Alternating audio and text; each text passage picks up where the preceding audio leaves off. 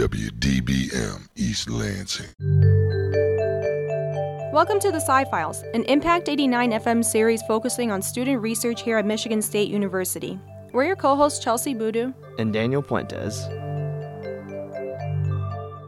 Scientists estimate that we've only discovered 1% of all fungal species. To tell us more about their research on fungi, we're here talking to Alissa Ball. Thanks for joining us today, Alissa. May you please tell us more about your research with fungi?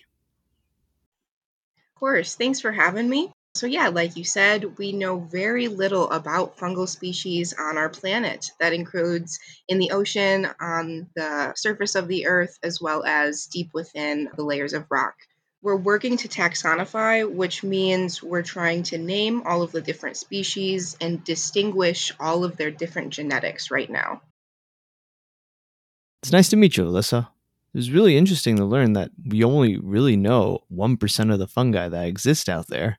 But really quickly, what's the difference between fungi and animals and plants? So, fungi are very different from animals and plants as well as bacteria. They're their own kingdom. Fungi include mold, yeasts as well as what we know as mushrooms. So the mushrooms are actually the edible fruiting body of mycelium, which is what fungi is made up of. So mycelium and fungi, they're very different due to the way that they process things.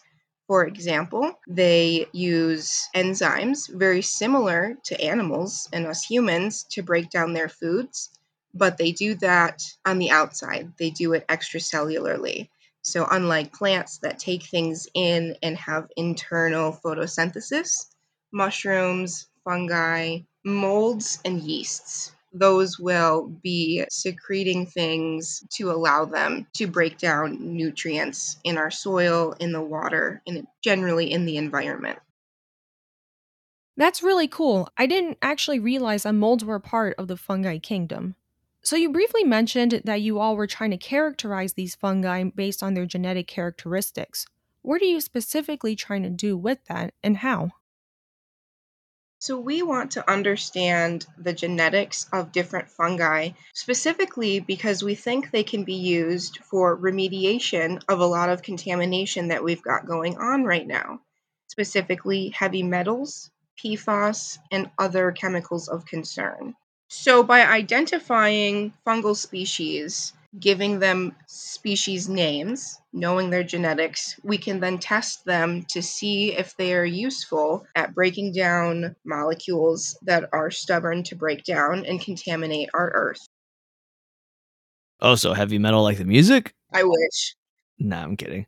But in all seriousness, are there places that need to be cleaned up from heavy metal contamination?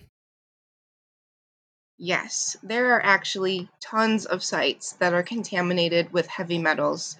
Almost all of the industries that we use and participate in, from manufacturing of plastics to fabrics to dyes, include the use of heavy metals.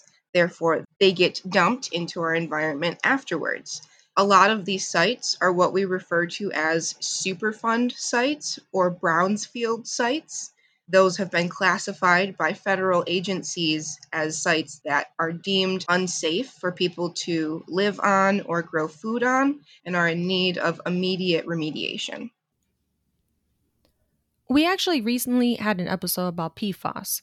And regarding whether it's PFAS or even heavy metals, whenever the fungi absorb it, do they necessarily break it down or do they just keep it there? I'm wondering this because what happens whenever they degrade? wouldn't the heavy metals or the PFAS just end up back in the earth? You have a really great point there. In some instances, you could think yes. But the cool thing about fungi is the way they interact with metals. They have an ability to deionize metals into an elemental form or a form that is not toxic. Metals can be charged, which make them more reactive when something is more reactive, you can sort of think of it as being more dangerous.